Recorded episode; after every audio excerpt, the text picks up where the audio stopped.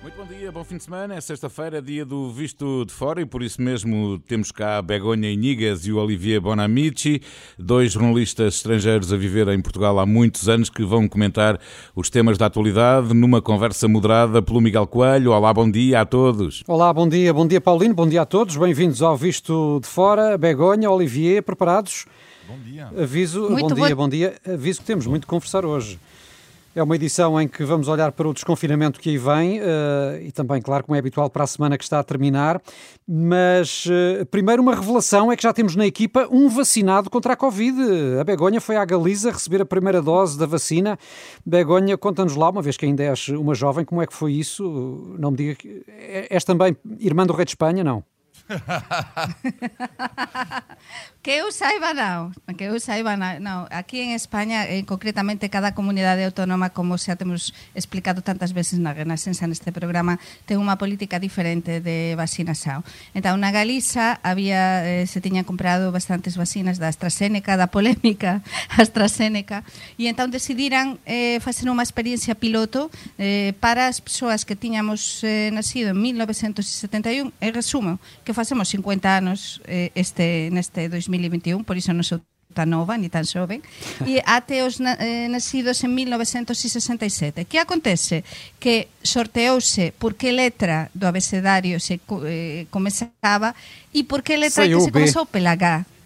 Non, é pela H, é, é o apelido pela, pela letra H que, que existe en español, mas há moi poquísimos apelidos co esa letra e entón no primeira de vacinação, avisárame con 24 horas de antecedencia, eh, entre, entrei eu xa. Portanto, tive de viaxar a correr para, para Galiza e encontreime onten eh, na cidade da cultura de Santiago de Compostela unha organización óptima con protestao civil, policía, enfermeiros, médicos, un atendimento espectacular e unha vacinación masiva, é dizer, había 16 enfermeiros ao mesmo tempo a vacinar, enviabas, eh, eu recibín por SMS un código, eh, como que temos nos eh, para entrar nos aviões, por exemplo, nos aeroportos. Sim, e tudo eh, correu bem, no fundo é isso que, que importa sublinhar. E correu moito ben, dois minutos Por enquanto, eu estou ben. Espero non me encontrar mal durante o programa. ben, Notei claro o brazo un bocadiño, un bocado de faz dor, parte, mas non parte. teño tranquilizo as persoas porque por enquanto non teño notado nada estranho. Muito bem, temos então já a Begonha com a primeira dose da vacina contra a Covid. Se pudesses, Olivia, já recebias também a vacina ou, ou não tens pressa? Claro, gostaria, gostaria, mas eu acho que vou estar na luta eu para uma luta para ser o último. Não sei porquê, com a sorte que eu tenho na vida, Uh, não sei porquê, mas lá está, vai haver uma pessoa em Portugal que será a última. Hein?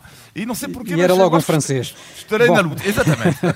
Vamos avançar os neste últimos serão fora. os primeiros, Olivier. Vamos avançar. E recordo que o programa é uma parceria entre a Renascença e a Euronet, a rede europeia de rádios. Euronet Plus. E já começámos a falar de vacinas, eh, na Europa tivemos ontem a notícia da aprovação de mais uma, a vacina da Johnson Johnson, é já a quarta, mas houve também nos últimos dias eh, suspeitas de reações graves à vacina da AstraZeneca, diversos países suspenderam o uso desta vacina. Eh, poderá este caso, Begonha, abalar de alguma forma a confiança das populações e dificultar a adesão à vacina? O que é que parece? Eu espero que non, é verdade que eu tiña certa preocupación onte de mañá cando lía a imprensa no, é? Eh, e, e vía todas esas informações dos países que suspenderan eh, cautelarmente a, vacinas, a vacinación coa AstraZeneca e eu ia receber a primeira dose coa AstraZeneca que é o que faz unha xornalista cando vai ser vacinada? O primeiro que faz é perguntar a enfermeira que vai vacinar olla, isto é seguro? E a enfermeira olla para min e dis é segurísimo, houve poquísimos casos de millóns de persoas vacinadas, por tanto, non se demostrou. E para mí é unha coisa moito importante, e é que cando a Unidade Europea ou a Entidade Europea eh, de vacinas ao está a dizer que é segura por enquanto, temos de acreditar. É verdade que cualquier persoa que é vacinada por eh, outras causas, non é? de outras coisas, sempre hai algunhas persoas que sufren efeitos secundarios. Por tanto, eu considero que moito máis o ben que faz do que o mal. É verdade que por enquanto somos coelliños de indias, non é? Estamos a mm, a andar un camiño que non coñecemos, mas penso que debemos ter confianza e vamos cruzar os dedos e cuantas máis vacinas teñamos e máis seguras, melhor, claro. melhor como está da Johnson Johnson. Olivier, os percalços com a vacina da AstraZeneca uh, têm sido realmente muitos desde o início. Uh, pode ser um argumento para os movimentos anti-vacinas, que têm um peso considerável em países, por exemplo, como França, ou não? Eu acho que sim. Eu diria que, que, que a última má notícia, a última, lá está, a única má notícia neste caso, tem a ver exatamente com o que acabas de dizer, que é isto vai reforçar algumas dúvidas das pessoas, e nomeadamente em França, onde se soube, bom, as coisas estão a melhorar agora, há cada vez mais pessoas pró-vacinas em França, mas, por exemplo, os profissionais da saúde, e foi uma polémica em França, muitos deles recusaram uh, esta vacina da AstraZeneca. Portanto, isto não sei uh, se não vai ter consequências, mas eu diria que ontem tivemos duas péssimas notícias e uma boa. Uh, a, a, péssima notícia da suspensão não deixa de ser uma boa notícia para, para nós, de uma forma geral, para a humanidade, e do outro lado, a confirmação que o vírus variante britânico é mais mortal. E do outro lado, felizmente, uma boa notícia, a chegada de uma quarta vacina uh, hum. com Johnson Johnson, por isso temos que manter o otimismo. Sim, é, e esta semana foi, entretanto, dado, por outro lado, mais um passo no conflito, não é? Que opõe a União Europeia e as farmacêuticas, que são acusadas de não cumprirem as entregas de, de vacinas que, que, estavam contratadas. Itália impediu, inclusive, a saída de um carregamento de vacinas para a Austrália e Bruxelas já avisou que vai continuar a limitar as exportações, pelo menos até ao final do primeiro semestre. O que eu te pergunto agora, Begonha, é se isto é uma atitude aceitável ou, ou será um exemplo do nacionalismo das vacinas de que se tem falado? Eu estou a notar a falta eh, de uma Angela Merkel neste momento eh, na Europa, eh, na liderança da Unión Europea. Acho que a súa discípula Ursula von der Leyen non está a cumprir, eu que confiei moito nela desde o primeiro momento, saben que defendí nestes microfones eh, con moita esperanza os, o comezo do seu mandato. Estou a ver sinceramente que non está a cumplir as miñas expectativas. Penso que, como se dice en español, lle están a meter moitos golos. Na própria baliza, entón, neste caso. Sí, sí, sí, na propia baliza. E entón non está a conseguir coordinar. Non é fácil. Non é fácil porque porque estamos cada día con cousas novas, con, con novos laboratorios, depois está a vacina da Rusia, en fin, e depois há moitos intereses económicos. E entón, da parte política, penso sinceramente claramente que a Unión Europea non está a, a responder eh, ben e, e por iso está a haber moitas intromisións e, e moitos problemas derivados de todo isto que iso fase que depois nós, cidadaos europeos, non estexamos seguros, non é? Mm. Eh, e, e cando se instala, non sei o que hace o Olivier, mas cando se, se instala a inseguranza ou as dúvidas entre as persoas é o pior que pode acontecer. Sim, sendo que muitos líderes europeus uh, e a própria Ursula von der Leyen têm defendido que as vacinas devem ser um bem global. Uh, isto, no final de contas, será apenas retórica retórica, Olivier? Uh, eu diria que é, esta decisão da, da, da, da, Itália é uma decisão, apesar de tudo, ela é sobretudo simbólica, porque não estamos a falar de milhões de doses, mas é uma decisão simbólica forte para mostrar que a União Europeia vai estar mais atenta, porque a União Europeia sabe que falhou completamente, está a falhar completamente nesta primeira fase uh, da vacinação por várias razões. Mas o que isto mostra também, de uma forma geral, a vacinação a nível mundial neste momento, é que uh, tudo isto, para mim, mostra a geopolítica mundial da saúde. Estamos uma espécie, ainda não, eu acho que é uma palavra ainda dura, forte para dizer, mas uma mini guerra, guerra fria. Uh, porque é uma arma. Hoje em dia, a, vac a vacina é uma arma é geopolítica e um exemplo só: dois países que não andam a vacinar-se tanto, que são a Rússia e a China. É preciso ver a percentagem de pessoas vacinadas na Rússia e na China é muito baixo mas no entanto são pessoas, são pessoas, são países, aliás, uh, que uh, têm dado muitas vacinas para outros países, a Europa Central e tudo isso. Só uma pequena imagem muito forte que é um presidente da Câmara Municipal da Argentina, que foi vacinado a semana passada com a vacina russa e na fotografia ele aparece com o retrato de quem? de Vladimir Putin. Ele tem na mão o retrato de Vladimir Putin. Mas, e depois temos Doutor o exemplo... Putin, neste caso. E temos o exemplo para min positivo do Reino Unido, non é? Eh, para o Reino Unido falabas tamén desa guerra fría que eu concordo contigo, estamos nunha situación moito dependente das vacinas. A política instalouse tamén entre a distribución, a economía e a política, non é? Eh, os xogos de poder pela distribución e a chegada das vacinas e os laboratorios, mas temos o caso do Reino Unido, como o Reino Unido ten e está a ser exemplar na vacina SAO e o Reino Unido acaba de sair da nosa Unión Europea Europea. Por tanto, acho que nós, eh, cidadãos da Unión Europea, debemos seguir con moita atención tamén o que se está a facer de ben no Reino Unido, porque tamén podemos aprender do que se está a facer de ben. E é un exemplo, sin dúvida. Vamos, exemplo vamos nós também ter de acelerar, uh, na mesma forma que se espera que a vacinação possa decorrer eh, de forma mais célebre. célere. O certo é que a pandemia continua aí. Em França, Olivier, as autoridades tentam evitar uma possível nova vaga, porque os casos parecem querer subir, mas há também outras preocupações. Pelos vistos, há um excesso de poupança por parte dos franceses. Sim, mas isto não é um fenómeno só francês, a nível europeu. Uh, nós falamos muito pouco disso, porquê? Porque até parece um pouco vergonhoso dizer isto, do tipo que as poupanças aumentaram. Mas em Portugal as poupanças também aumentaram. As pessoas estão confinadas, uh, não têm onde gastar. É isso, portanto, isto é um facto. Não, uh, agora, a questão aqui é que uh, o, o governo francês já percebeu do dinheiro que isto representa, que é uma loucura. E a questão é, de facto, o que fazer com esse dinheiro. Porque um dinheiro que dorme, mas não é muito positivo. E a questão é saber o que fazer. Hoje em dia está descartado, e acho muito bem, não haver uma taxa uh, de imposição, por exemplo, sobre o dinheiro poupado. Acho que seria, terrível, inacreditável.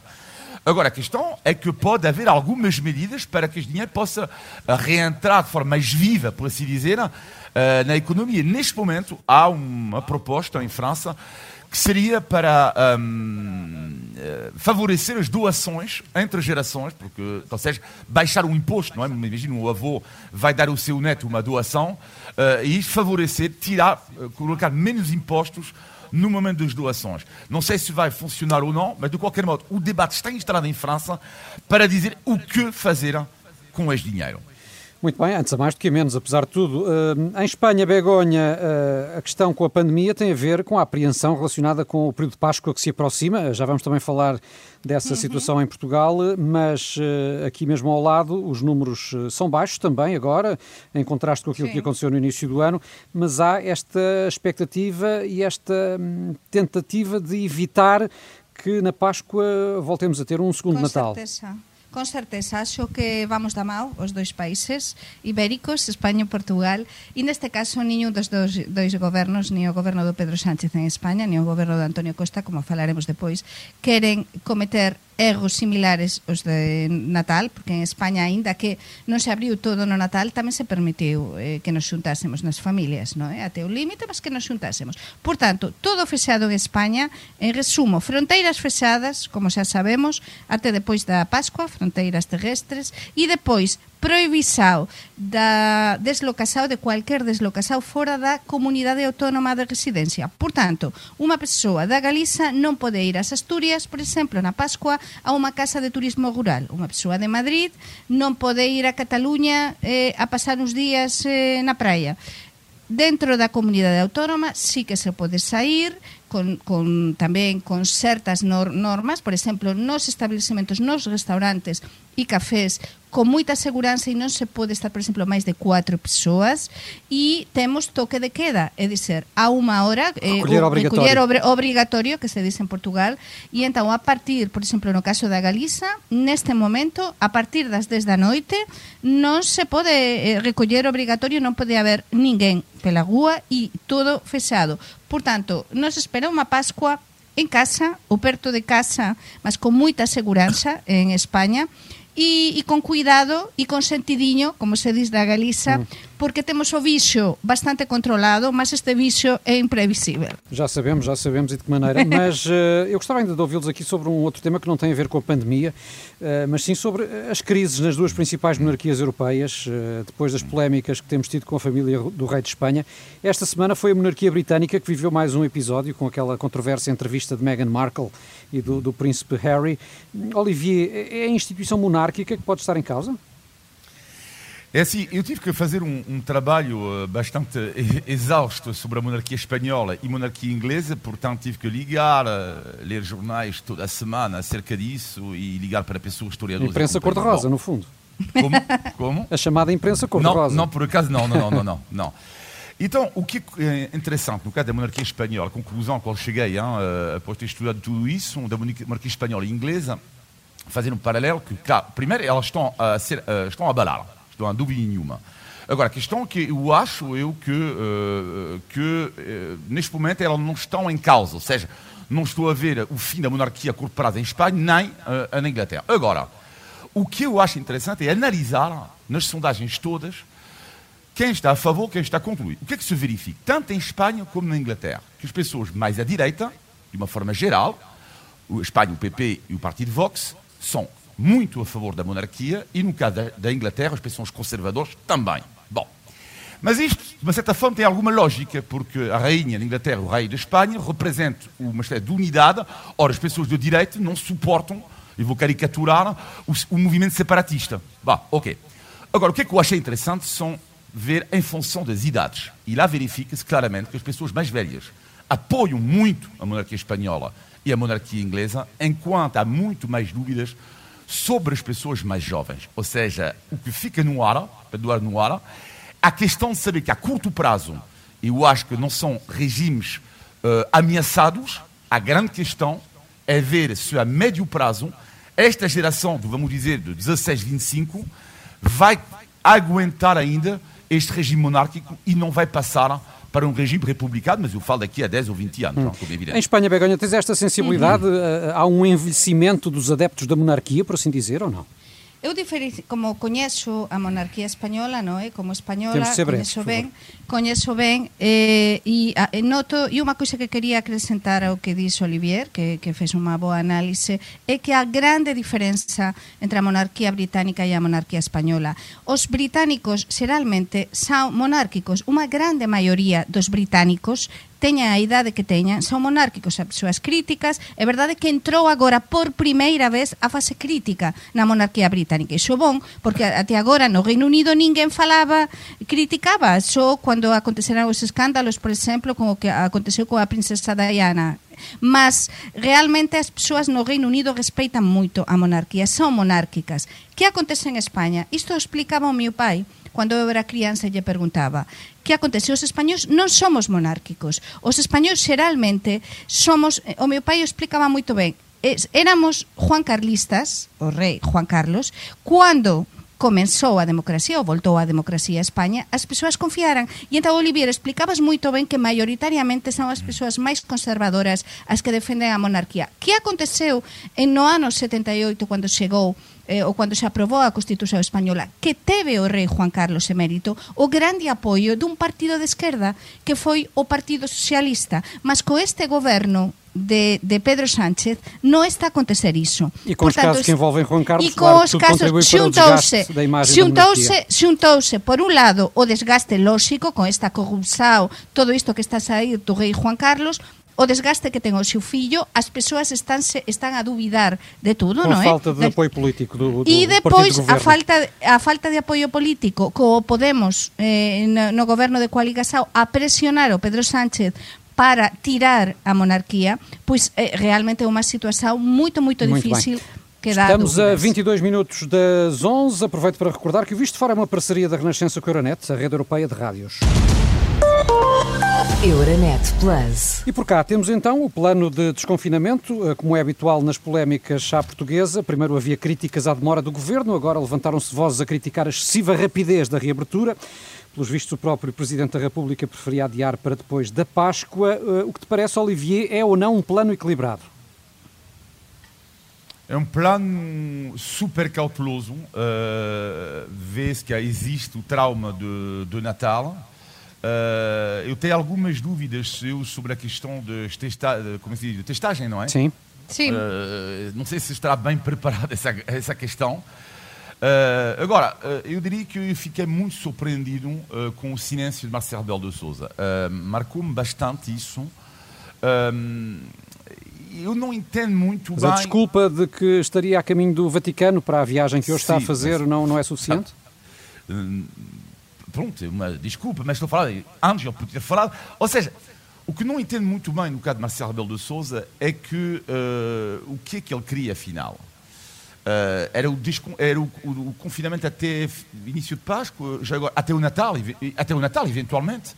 Não sei, eu vou-vos contar uma história que me aconteceu esta semana, que era um amigo meu que está a sofrer na pele, por causa de razões profissionais, mas a pele mesmo, ó, o confinamento. E ele, é, e, e, e, e ele tem humor negro, ao que eu adoro. E ele disse, eu acho que Marcelo e António Costa, mas falar de Marcelo, os dois, me disse que ah, vamos chegar o Natal e eles vão, vão jantar os dois e vão dizer: Ei, epá, epá, esquecemos os portugueses, temos que os confinar, desconfinar. Ah. E, e, adorei do tipo, eles estão os dois, ei, os portugueses, esquecemos. Epá, adorei, adorei esta ideia de, de, de esquecemos. Ou seja, mas uh, uh, eu não entendo muito bem, e sobretudo a questão, que a cautela dele eu entendo, mas neste caso que alternativa? Isto é válido, é, é como para a oposição. Que alternativa? Uh, e a grande questão aqui, que é evidente que o António Costa vai arrisca, porque é evidente que o número de casos vai aumentar. Não estou a ver ali, com a abertura da escola de, de, lá, daqui a uma semana, como é que o número de casos não vai aumentar. Portanto, isto, Mas apesar de temos agora estes critérios que foram definidos Sim, uh, e que permitem garantido. acionar os travões de emergência. Não, mas está, está, garantido. E agora, só para terminar, uh, uh, a questão é saber se é, não é demasiado precipitado. Para mim, o desconfinamento tinha que acontecer. A questão é saber se a segunda, terceira e quarta fase não acontece demasiado depressa. Pode ser que sim, pode ser que seja um pouco depressa.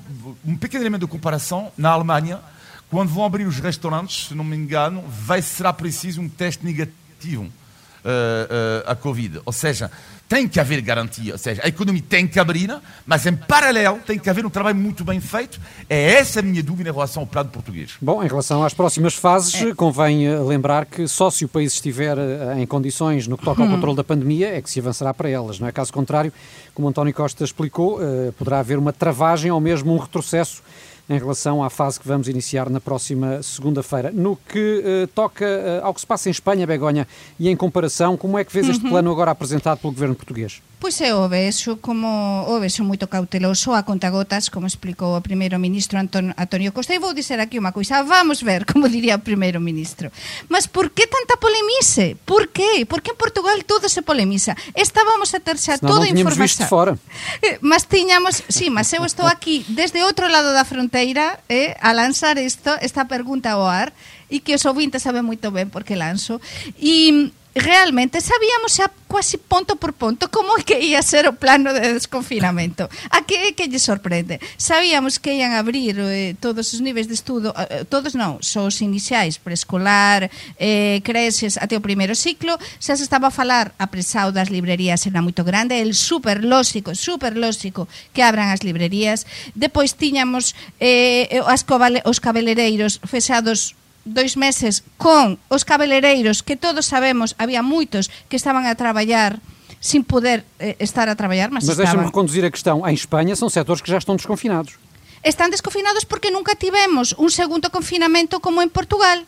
Lembremos que é unha coisa que eu que eu explico sempre na miña radio, na cadena COPE, que en Portugal levamos con todo fechado, salvo os servizos esenciais, dois meses, dois meses. Isto non aconteceu en España. Houve un primeiro confinamento no ano pasado durísimo, mas non houve un segundo confinamento como este. Então, isto é lógico, isto acho que o goberno, neste caso, eh, atendeu ao chamamento da sociedade e É lógico. Para min, eh, eu gostei deste plano de desconfinamento e só peso ao goberno que realmente faça o que, o que prometeu testes rápidos, estáse a anunciar neste momento que o goberno aprobou os testes rápidos en farmacias, Sim, mas testes rápidos nas farmácias, nas, embora seja nas ainda escolas, definir os critérios, o que será só nos próximos Exactamente, dias. que se defina ben testes rápidos nas escolas, Sim. o que eu veño defendendo nas últimas semanas, e tamén vacinação para os profesores e demais a medida que abran as escolas.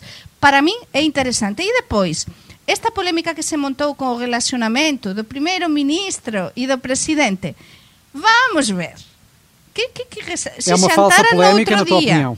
É unha falsa polémica. Primeiro, está clarísimo que, que, que Marcelo Rebelo de Sousa quer separar as aguas. Neste segundo mandato non quer ficar colado a goberno. Está clarísimo. Entao acho que está a dar sinais de está ben, eu xantei con, con o primeiro ministro no día anterior, agora teño de ir ao Vaticano e fala ele, non vou estar a dar axudiñas. Por tanto, eu, para min, esa é a lectura que eu faço. Que este segundo mandato, o presidente vai ser moito máis... Eh, interventivo e separar, digamos, o que tem a ver com o governo e com a Então deixa-me passar Estado. para uh, o tema Marcelo, que de facto neste segundo mandato iniciado uh, esta semana uh, fez o discurso inaugural na Assembleia com as tais cinco missões a que se propõe, uhum. melhor democracia, combate à Covid, recuperação económica, coesão social e protagonismo internacional do país. O que é que, o que, é que achaste, Olivier? Eu mantenho o que a disse achou na semana passada e eu acho que é um tom cada vez mais grave por parte de Marcelo Rebelo de Sousa. Uh, ou seja, não sei se vai haver tantos selfies uh, no segundo mandato. Quer dizer primeiro. que, ao contrário do que Marcelo diz, já não é o mesmo de há cinco anos? Uh, eu acho que ele não é o mesmo. Não é o mesmo, não.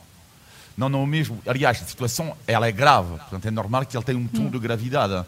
Uh, seria um pouco inacreditável hoje que passasse o seu tempo a fazer selfie. Não estou a dizer que ele fez isto no primeiro mandato, que ele só fez isto, longe disso, não é como é evidente. Uh, mas vê-se um tom de, de, gravidade. Não estou a dizer que não há sintonia entre ele e o primeiro-ministro, porque vai ser uma das chaves também do seu mandato, mas sente-se, e lá agora é o primeiro caso, uh, para algo super importante, que há algum desacordo. Haver desacordo entre os dois, não é grave, é como um casamento. Agora a questão é que eh, resta saber se vai haver mais. Vamos ver no caso da bazuca. Vamos ver a distribuição do dinheiro, como é que ele vai se posicionar. Eu estou menos confiante neste relacionamento entre os dois uh, do que uh, quando aconteceu o primeiro mandato de, mas, do, do, presidente. Mas eu estou confiante, mas sei que vai ser a maneira de comunicar vai ser diferente. Eh, as veces que eu teño entrevistado o presidente, ele sempre explica que as coisas, as discordancias, fican entre eles. Mm. Mas agora eu penso que o, o Marcelo eh, que, que sí que é verdade, está cada vez máis susiño, sempre foi un home só que fez todo susiño, mas está clarísimo, e isto acontece con to, o poder, con cualquier persoa que asume unha xefatura de Estado, de goberno, cada vez fica máis susiños, e máis no segundo mandato, é así. Mas, alén de todo iso, ele vai mostrar á sociedade portuguesa e os portugueses eh, quais é que son os puntos, os pontos de discrepancia co goberno, e ele sabe moito ben como mostrar E, e todos sabemos porque está grabado, e o explicou o povo portugués, que ele quería un confinamento até a Páscoa, un confinamento mesmo. Então, esa pequena discrepancia... Mas então não é uma falsa agora... polémica, como dizes há pouco. Eh, sí, mas é unha falsa... Sí, para mí está todo bastante estudado, non é?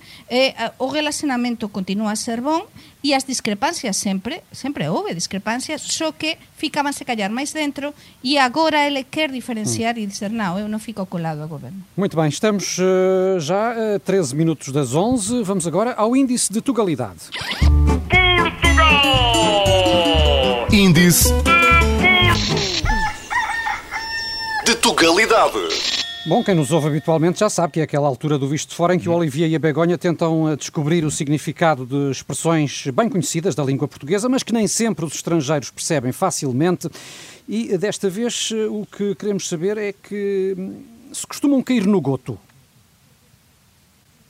Cair no, no, goto? no goto? cair no goto, sim cair no goto. Já ouvi, já ouvi essa expressão. Já ouvi essa expressão. Eu não sei o que significa. Nomeadamente, Cai... uh, do contacto com os ouvintes que hum, temos aqui tão frequentemente, costumam cair no goto ou não? Espera aí, Cair no goto... Espera aí, vou fazer batota. Posso fazer batota? Faz, faz, não vais, não vais ao Google. Tem o meu filho... Não, tem o meu filho ao lado. Oh, Luca, filho, o que é que significa cair, cair no goto?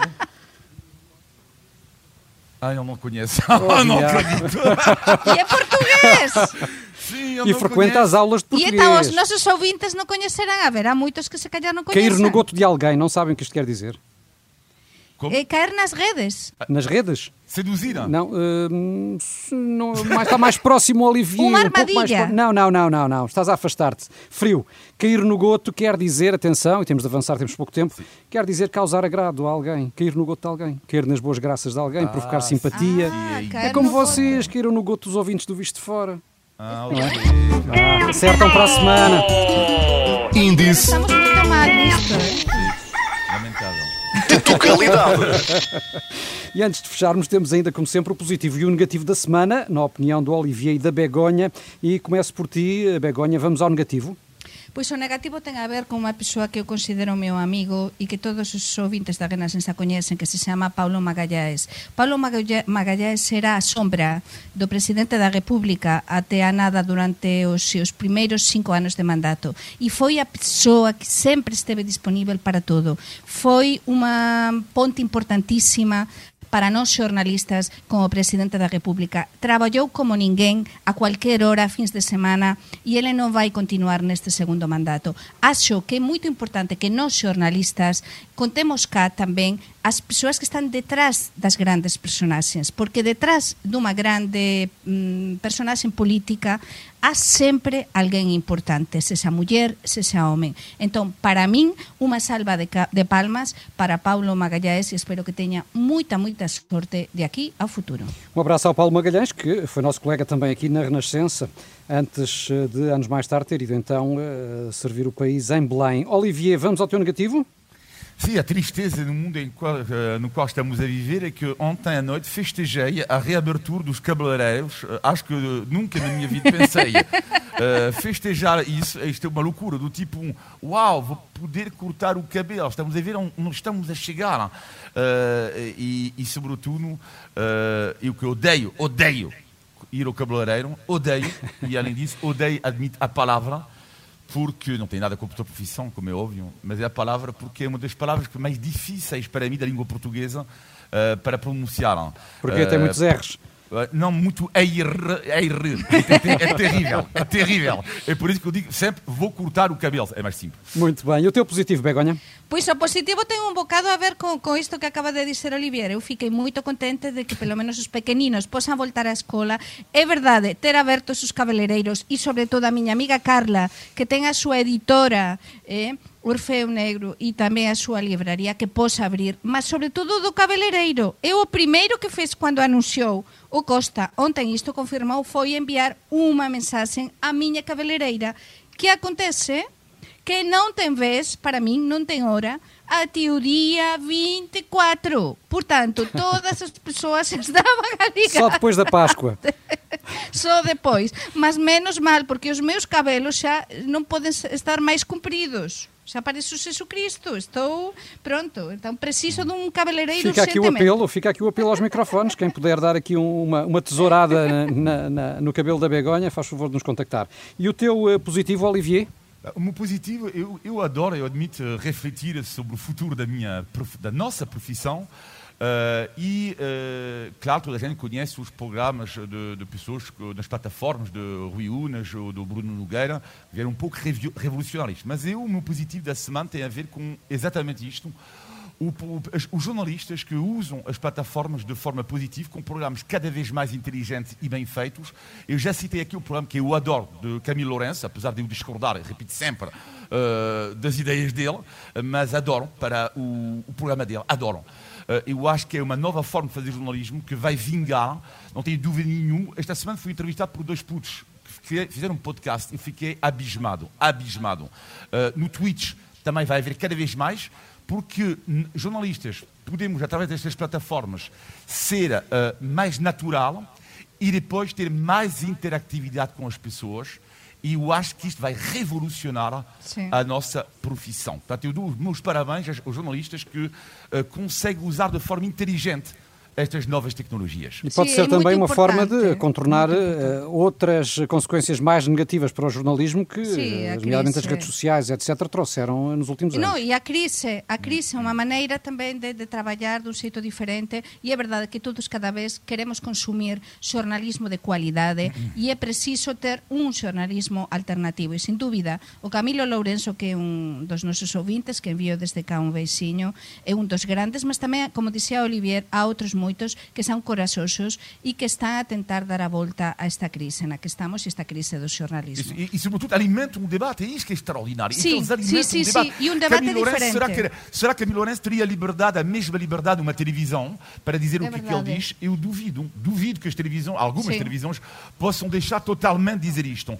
Agora, a questão é que tem, tem que haver mais uh, pessoas de, de esquerda, extrema esquerda, extrema direita, tudo, para, na minha opinião, haver uma riqueza de opiniões, Hum. uma nova forma na análise, no jornalismo, na política, para criar mais proximidade entre, Muito bem. eh, as, eh, entre as pessoas. Obrigado, Olivier Begonha. Estamos no final de mais um Visto de Fora. Como todas as semanas, eh, conversamos sobre a Europa, Portugal e os portugueses. Podem enviar comentários e sugestões para vistofora.rr.pt. Um abraço, eh, Olivier. Um beijinho, Begonha. Paulino, também. Obrigado e um bom fim de semana para si que nos segue todas as sextas-feiras.